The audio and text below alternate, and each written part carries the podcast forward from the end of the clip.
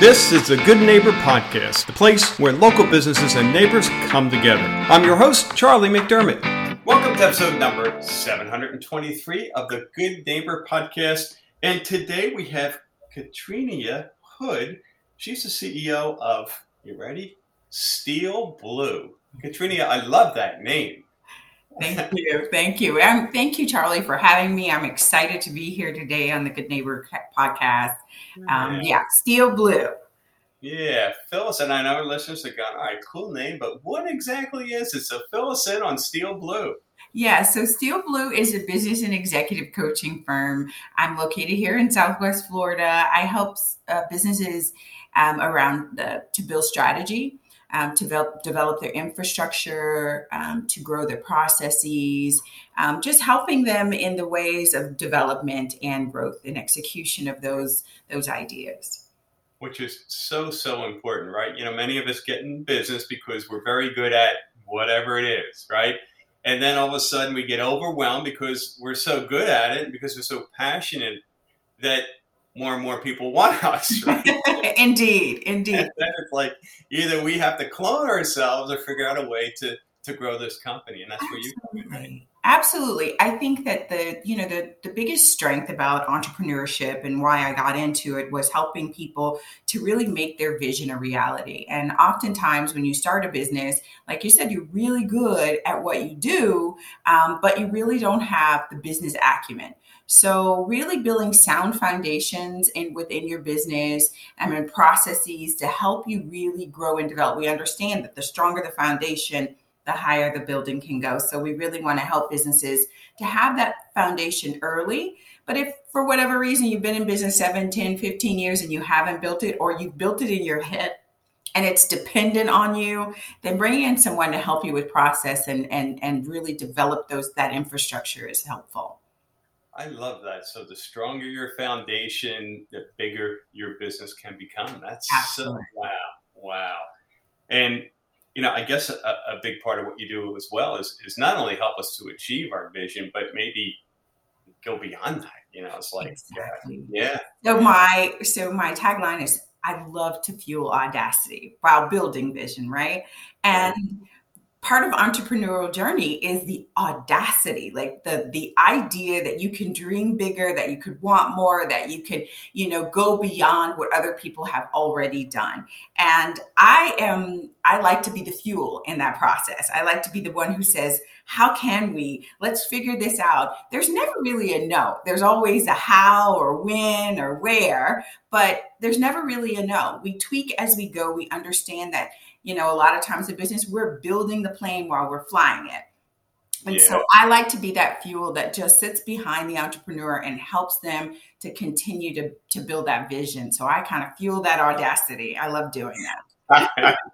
I love that word audacity. You know, it, it, just this is kind of off script a bit, but I just watched a. Uh, this is not a good to set up a, a show on. Uh, uh, I think Apple. You know, whatever uh-huh. it looks like and it was uh, I don't know if the name Adam Neumann rings a bell at all, but uh, he I guess started the company WeWork. I knew nothing about it, and but you know, business show. I thought, ah, let me check it out. Yeah. Talk about audacity. I mean, if you watch the show, it's called We Crashed, and uh, actually, it's very good. Anne Hathaway and Jared Leto are the two leads, but um, you know, there are there are lessons, both good and bad, to be learned from that show. But I mean, you talk about conviction and someone with audacity. I mean, you got to give it to the guy. He he pulled it off. Absolutely. Up to a certain point. and then we crash. And yeah. learn. And that's the thing that I love about the entrepreneurial journey is that we understand that part of growing and developing as entrepreneurs is that we will crash, right? We will make mistakes. We will have failures, but what are we learning from them? And how do we build a stronger foundation once we make those mistakes in order to be better at what we do? Which is the other side of I'm so afraid I'm going to make a mistake, I do nothing. Right. And you Absolutely. probably run into that pretty often. Absolutely. It, the fear of failure can be paralyzing. Yeah. And so we just have to continue to do the work as entrepreneurs. You know, um, every we hear these stories over and over again whether it's through WeWork or whomever facebook everyone who talks about how they started you know on a scrap of paper in their basement in their college dorm room. And you hear all these stories about you know how they built this thing from scratch. Um, but rarely do we hear about the failures. And there are plenty um, and there are you know they they happen for every single successful entrepreneur that yeah. that there is a moment of failure so i think that part of the journey um, that i am on with entrepreneurs is letting them know because i do get to speak to a broad network of, of leaders and, and ceos that this you're not the first Mm. You're not the first to, you know, have an idea crash. You're not the first to have to reset your business. You're not the first to have to go after un- non-traditional funding in order to expand. You, there are so many people that have gone through this failure and successfully so don't recreate the wheel. Don't operate in fear. Search it out. Ask the questions. Look for people who have had experiences like you. You'd be surprised how many are out there and you could learn from. I am big on watching someone else fail and learning from that failure than I am from, you know, failure through life lessons. So if I could see how someone else failed and successfully got out of it, I'm all about that. Yeah.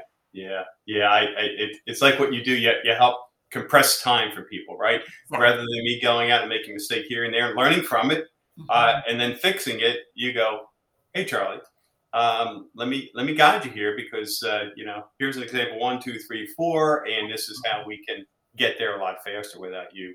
Hey, it's fun to do it all by yourself. I get it, but you know, it can be also painful.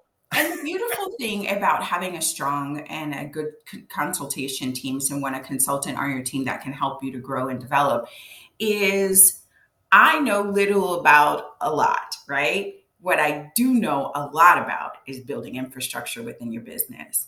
And so, although I may not know a lot about the widget that you build, that's your expertise. I don't want to learn it. I don't want all the intros of how to do it. It really is about fueling what you already know, what you already understand, and building that infrastructure around it.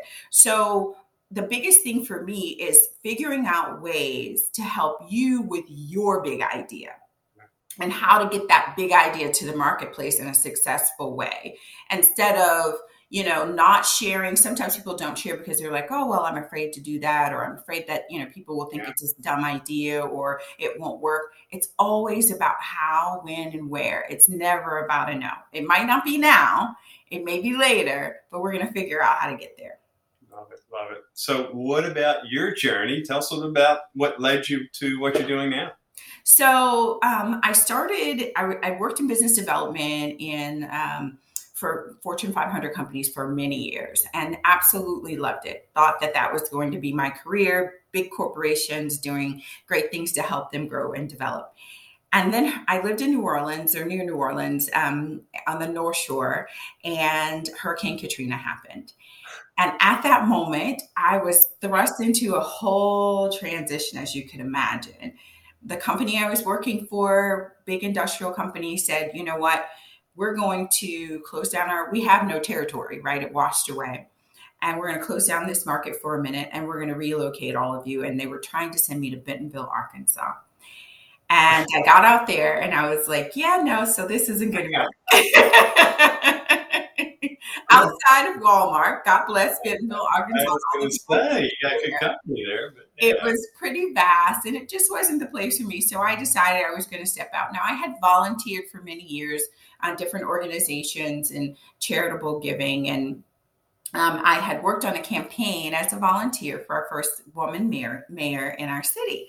And so I called her up and said, "Hey, Candace, I'm I'm kind of bored. Don't have a lot to do. What do you What do you guys got going on down there?" And so we decided we'd work together um, with the city to do basically do um, a big marketing campaign to tell people where to put the refrigerators and how what time trash pickup was going to happen and how what to do with the debris that evolved from a little segment we would do on Fridays down in the park where people could come down and get free food to you know, okay, how do we get uh, reimbursement for the small businesses that were helping us? And then we developed a 501c3. And then it, that evolved into what services we could get in, and SBA, and all of these other entities, FEMA, that were helping small businesses.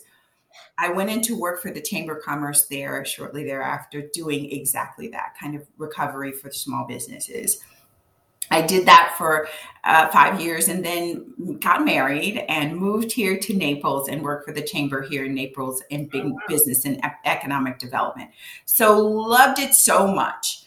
But I missed terribly working with those small businesses that I had a very intimate relationship with, helping them to recover, learning their story, learning how to help them. So um, I stepped out on my own and started Steel Bleu just so that I could get back to what I loved. And I found my purpose in that moment. Like it was the hurricane kind of blew in my purpose, and, and this is what I love to do.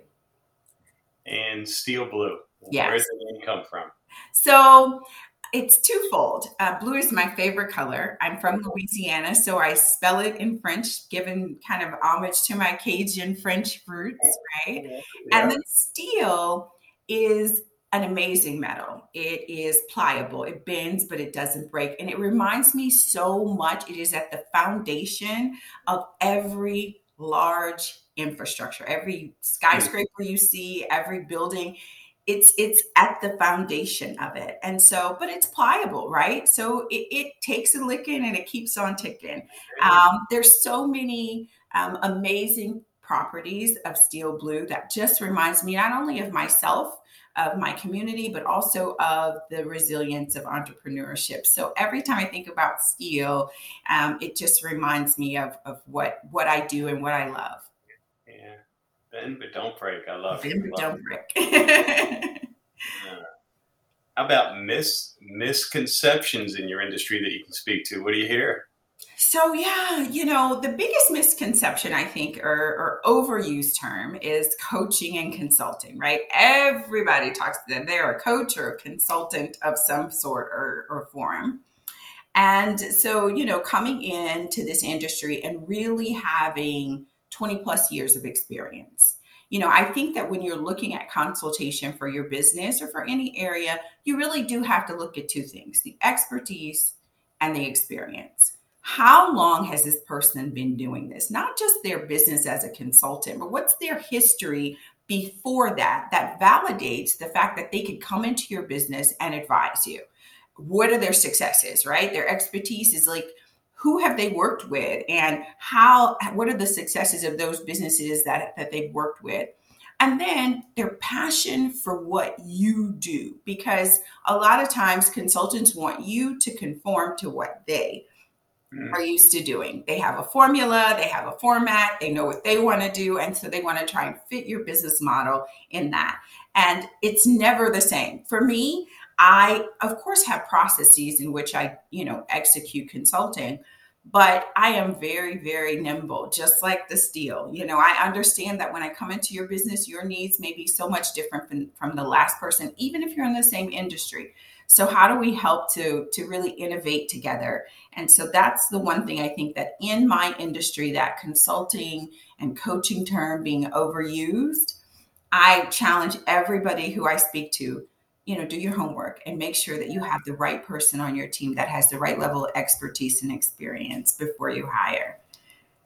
Great, great advice.